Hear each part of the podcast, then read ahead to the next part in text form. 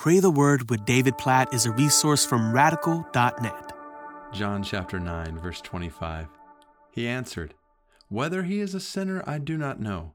One thing I do know, that though I was blind, now I see.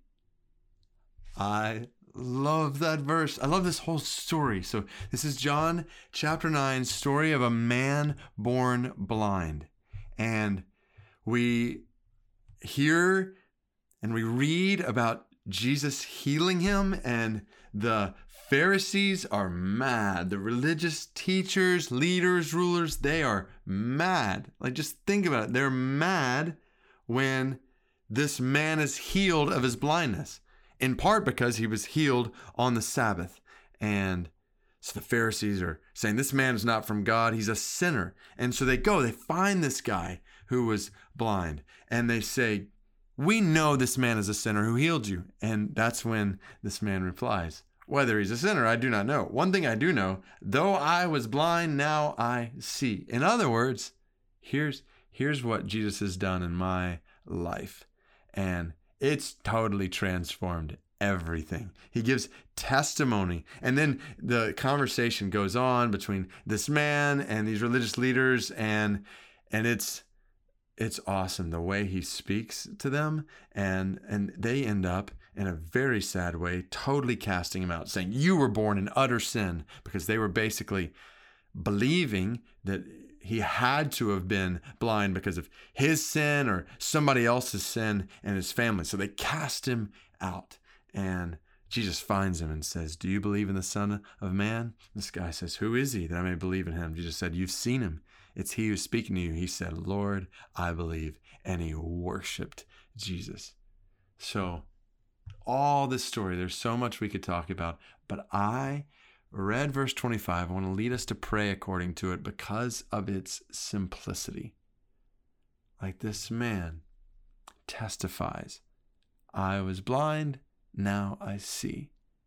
Like, here is the difference Jesus has made in my life.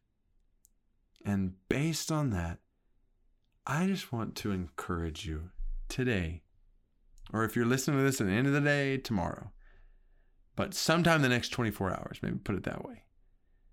Would you pray for an opportunity to share with someone else a difference that Jesus has made in your life?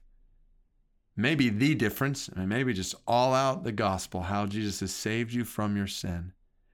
Or maybe something more simple, but would but regardless of who that's with, would you just look for an opportunity today to, in a simple, significant way, tell somebody else what Jesus has done for you, a difference Jesus has made in you? God, I, I pray for that in my life. I pray for that in every single person who's listening right now that you would open a door for us sometime in the next 24 hours to encourage someone else with what you have done in our lives, with the difference you, Jesus, have made in our lives. God, we pray specifically even for an opportunity to share that with someone who doesn't know you, who doesn't know who you are, that in the next 24 hours, we would have an opportunity to tell somebody who doesn't know you what kind of difference you have made in our lives. And God, we pray that if we have this opportunity to share this with someone who doesn't know you, God, we pray that you might do this work of faith and worship in their hearts, that you might lead them to say, I want Jesus to do that in my life. I believe to become a worshiper of Jesus, just like this man who was born blind in John 9. God, would you bring about that miracle through our testimony to Jesus over the next 24 hours? And some, God, I pray many people's lives as we do this. God, help us, we pray, to look for always be in tune to every potential opportunity we have to point people to who you are, to give testimony to what you have done in our lives. And may your glory, Jesus, spread through us in this way. In your name we pray.